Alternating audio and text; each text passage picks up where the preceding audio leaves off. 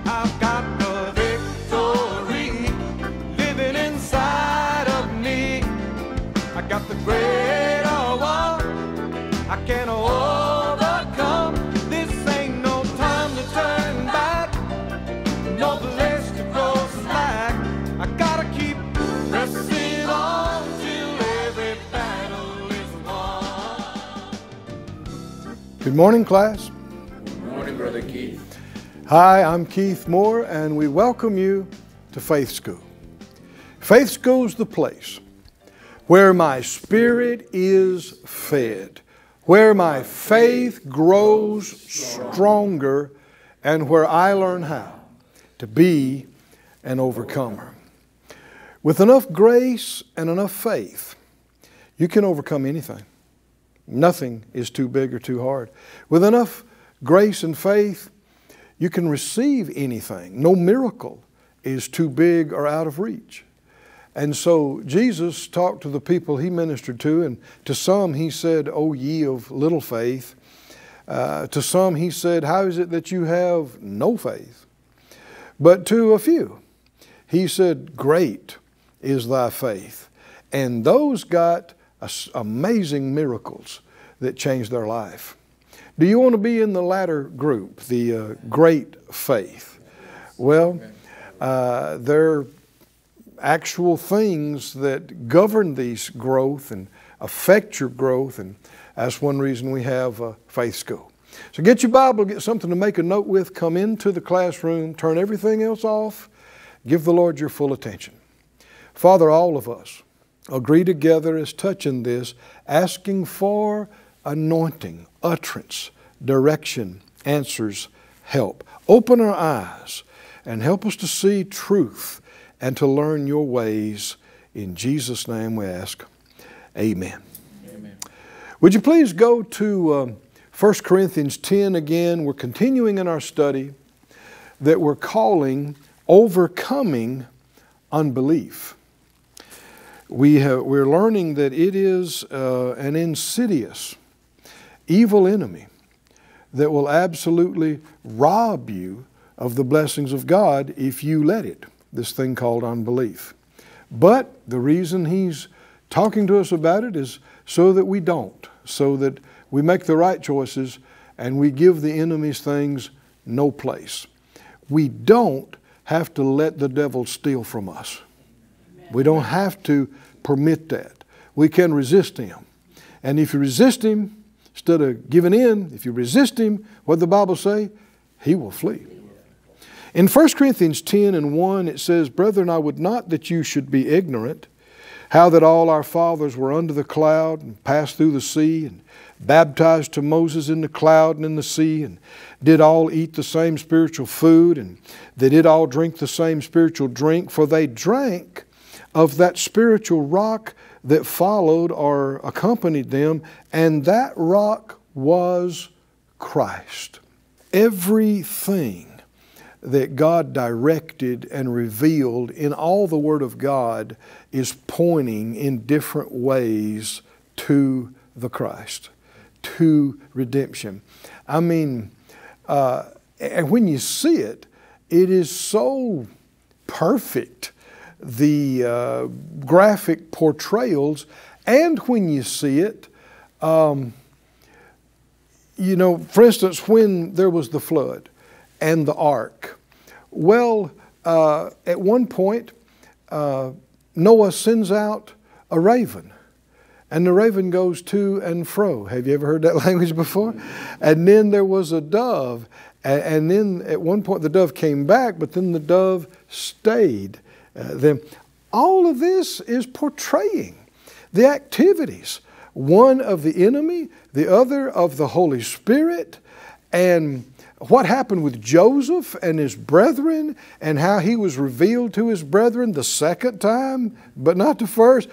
All of that is portraying Jesus and when he would come and what he would do and how it would work, and for it to be portrayed so precisely centuries and even millennia before it happened shows that this is not just any book. This is not like any other book. This is, came from inspiration and utterance from one who sees the end from the beginning. Can you say amen, class? Amen. Should make you confident that you can trust. You can trust everything in the Word of God. It is perfect. And if people think they found a, a, a mistake in it, they just found something they don't understand. Because there are no mistakes here. None. Now, there are plenty of mistakes in translations, but not in the original word that God spoke. It is perfect. We see that he said, verse 6, these things were our examples to the intent we should not, and he lists several things, don't do what they did. And verse 11, he says, all these things happened to them for examples. They're written for our admonition. Go back to Numbers 20. We're now studying the 13th event in the 15 that uh, are, are revealed from Exodus through Numbers. And it's at what we're calling the waters of strife, the waters of Meribah. Numbers 20 and verse 1 the children of Israel, the whole congregation, came to the desert of Zin. Miriam died and was buried there, and there was no water for the congregation. It's a challenge. How about it, class? What's what's the challenge? What's huh? Got no water. What do we do? Got no money. What do we do? Got a problem with our body. Got a problem with our kids. Got a problem with our marriage. What do we do? It's a challenge. We don't know what to do. What is it? What is it, class? Help me out again. It's a it's an opportunity to demonstrate.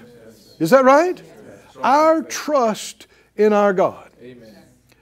Anybody can fall in a heap on the bed, feel sorry for themselves and cry and say, There's no way, and I just can't, I just can't, I just can't. Unbelievers do that. Anybody can do that. Takes no strength, takes no courage, no faith. But to look up through your tears, to look up through the pressure and the challenge and say, God, I don't, I don't understand all this, but I know this. You're a good God. And I'm staying with you. I'm never leaving you. And you told me you'd never leave me. And so I'm trusting you to get me out of this. I'm trusting you to show me. See, uh, we, we'll read just a minute where it says, when they, they said, Why'd you bring us out here to die? And verse 6 Moses and Aaron went and they fell on their faces at the door of the tabernacle of the congregation. Why'd they do that? They're looking to God for an answer. They've done this over and over again, and every time He's given them the answer. And He does this time. He tells them how He's going to work a miracle that'll give everybody water. And so instead of just, you know, jumping into the hopelessness with them, they, at one point, they said, you know, we got to go. And then they left and went to the door of the tabernacle and just fell on their face in, uh, in humility and, and, showing respect to God. And what are they doing there? They're, they're seeking Him. They're, they're asking Him, What do we do, God? And He said, Take your rod, verse 8, gather the assembly together, speak to the rock before their eyes. Everybody say, Speak. Speak, speak to the rock. Speak to the rock. It'll give forth his water. Now, it takes, um, especially depending on how much you've been walking by sight, it takes more faith to talk to it than to hit it. Because, see, hitting it, you're doing something, right? You got some works involved to try to make this thing go. And all you're going to do is just speak and it's going to happen. I know years ago I, I'd been ministering to people to be filled with the Holy Spirit, but I had struggled receiving myself because I grew up Pentecostal and was just taught to tarry, not necessarily to receive. And eventually I did by the mercy and grace of God. But because I had struggled to receive, when it came time for me to minister to other people to receive, man, I'd like almost roll up my sleeves, you know, and, and I'm getting ready to, you know, because, and I'd pray and, you know, and I'm trying to help them receive. And, And uh, at one point, I was in a service, and there was a line of people that had come to be filled with the Spirit. And, and I'm getting ready, you know, and, and the Lord spoke to my heart. I don't mean I heard a voice, but inside me, He said, uh, uh, Don't touch them. Just say, Be filled, and then step back out of my way. well, can, can you see what's going on? See, I'm thinking that my sweating and my praying is going to help them, you know? But really, I'm just affected by my struggles that I had receiving. Am I the baptizer in the Holy Spirit? Uh, no. So, no amount of Keith sweat is going to help people get filled. And so, is it going to take more faith, though, to do this hands off? Yes. Can you see that? Yes. So, I knew what he said. He said, just say, be filled with the Holy Spirit, and then, you know, step back and let the baptizer in the Holy Spirit do what he does. And your mind's thinking, will anything happen? You know, I mean, no fanfare, no shouting, no sweating, no. I did. Can you imagine what happened? Hmm? I just said, okay, be filled in Jesus' name. One by one, started talking in tongues, talking in tongues right down the way. And I thought, okay, I see what you're doing, Lord. And can you see what he's saying here? There's part of that, but there's actually much more. Because previously, he had told him to strike the rock. Do you remember that or not? There, back in uh, Exodus, the 17th chapter, there was a very similar situation. Now, these are two different situations, but they had no water. And in Exodus 17 6, he had told him, I will stand there upon the rock in Horeb, and you shall smite the rock, and there will come out of it, and the people may drink. And Moses did so in the sight of the elders. And that time he got it exactly right. He hit the rock, and the waters begin to gush and just blast out. We saw a couple of lessons ago in several places in the Psalms. This is no trickle. These are streams, said it ran like rivers. Well, it'd have to be to be enough water for two million people and all their livestock. But he tells him to smite the rock in Exodus 17. Here he tells him what? Speak to the rock. We'll come back to Numbers 20 again. 20 and 8. He said, Take the rod Gather the assembly together, you and Aaron your brother, and speak to the rock before their eyes. And it'll give forth his water. And you shall speak forth to them, you'll bring forth to them water out of the rock, and give the congregation and their beast drink. Moses took the rod from before the Lord as he commanded him. Moses and Aaron gathered the congregation together before the rock, and he said to them, Hear now, ye rebels, must we fetch you water out of this rock? Did the Lord tell him to say that? No. Did he tell him to do that? No. And you can see it's wrong by what follows. He lifted up his hand with his rod and he smote the rock twice. Did the Lord tell him to do that? No. No. He specifically told him to speak to the rock. And water came out in spite of that and the people, congregation drank, and, and the beast drank. But verse 12, immediately, Moses and Aaron are in trouble. Because the Lord spoke to Moses and Aaron and says, Because you believed me not to sanctify me in the eyes of the children of Israel. What does that mean, sanctify? To sanctify means set apart, distinguish, show as holy or separate See, Moses said, you hear that phrase, must we bring water out of this rock? That's acting like he had something to do with it, like he was doing it, and then hitting the rock, like he's going to make it come out. And so, and, and that didn't distinguish that the Lord did it, and that he He did it the way he told him to. But then again, what is the big deal about speaking versus hitting when the last time he told him to strike? Do you remember our text? That rock was Christ. Huh? Everybody said out loud again that rock was Christ.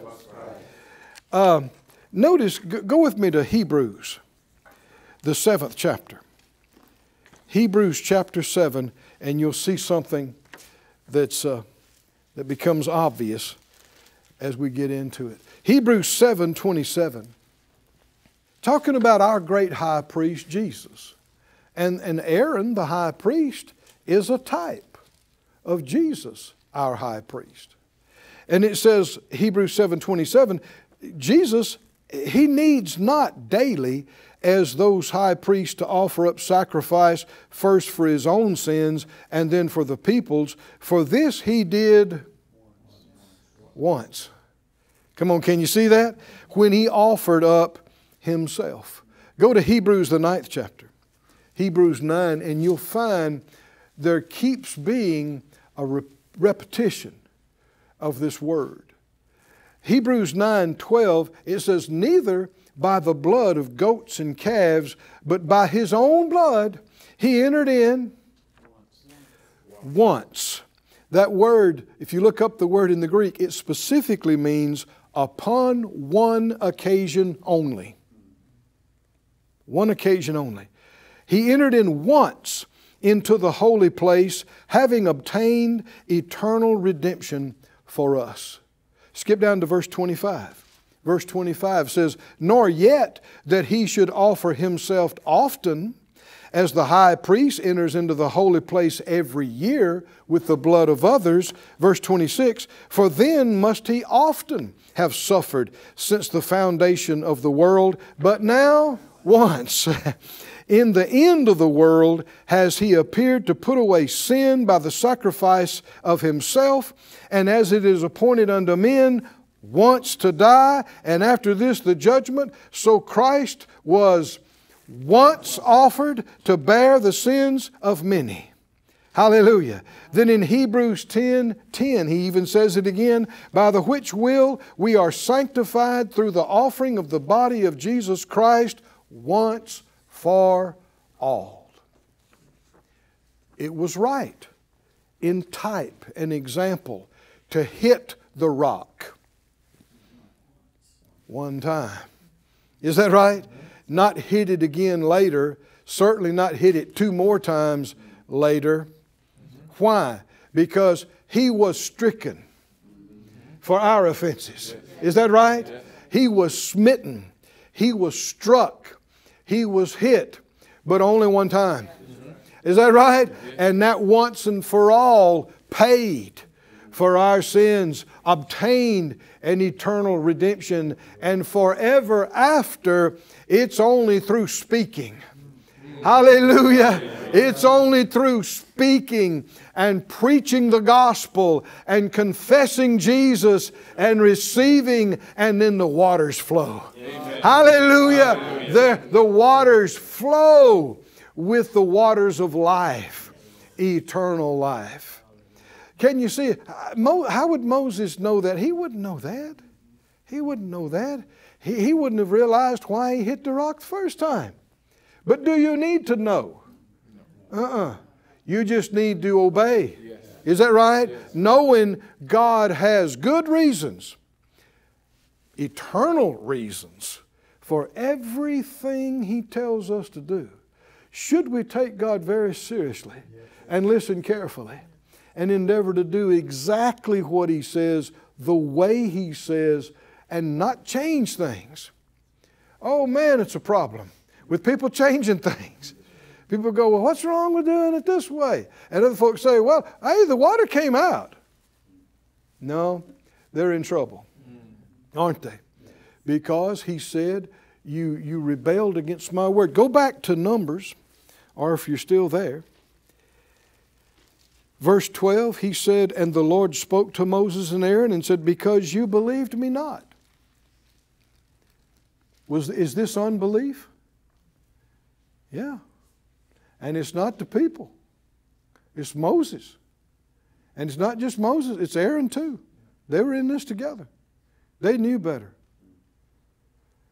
But because of strife around them, and they got mad, and they were tired of this whole thing.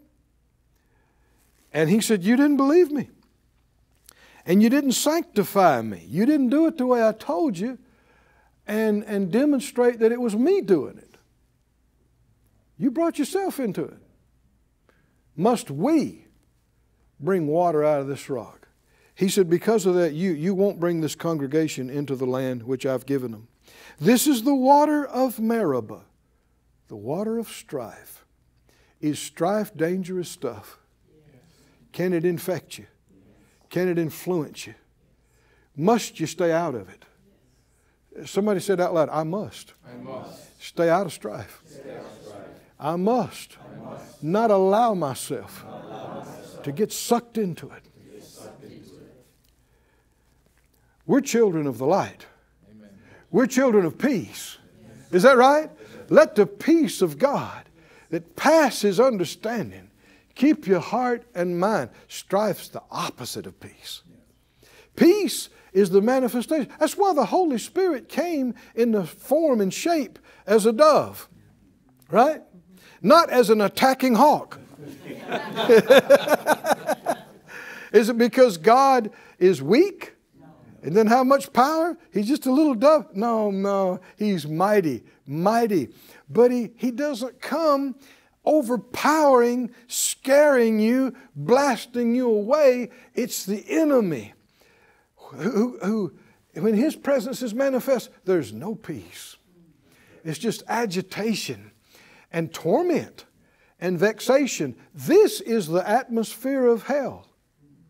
It's not just the heat that makes hell hell, is the total devoid and absence of any peace or any joy or any light or any life. That's hell. And there are manifestations of hell on earth, just like there are manifestations of heaven on earth, and strife is a big one. Fighting and angst and torment.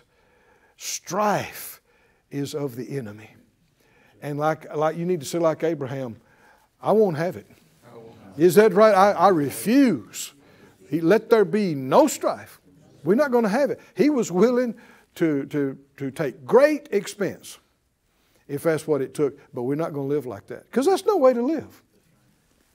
And so he, he tells them that. He said, These are the waters of strife because the children of Israel strove with the Lord. And then also, Moses and Aaron got involved in it. Well, skip down to uh, verse 22. And uh, the children of Israel, they came from Kadesh, and the Lord spoke to Moses and said, uh, Aaron is going to be gathered to his people. And he will not enter the land that I've given because you rebelled against my word at the waters of strife, waters of Meribah. Take Aaron and Eleazar his son, bring them up to the mount, strip Aaron of his garments. Aaron will be gathered to his people and will die there. Moses did as the Lord commanded. He, he took Aaron's priestly robes and garments and mitre and, and the ephod and all, and he put them on his son, and, and Aaron died right there on the mountain.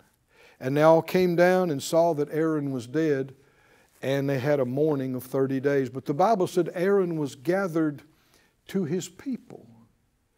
Do you know your people and people you know that's already gone to be with the Lord? They'll meet you and greet you when you arrive. You'll be gathered together with your people, and of course, the main one you want to see, Jesus. Hallelujah. Oh, praise God. But until then, can we stay out of strife? Yes. What do you think? Yes. Can we not let it infect us and cause us to doubt and judge and, and wind up getting robbed like they did? We got, we, we've got a lot of input these last number of weeks. Can we stay out of unbelief? Yes. Can we walk in love and walk in faith and stay in it and enjoy the blessings of God in this life until we graduate to the next?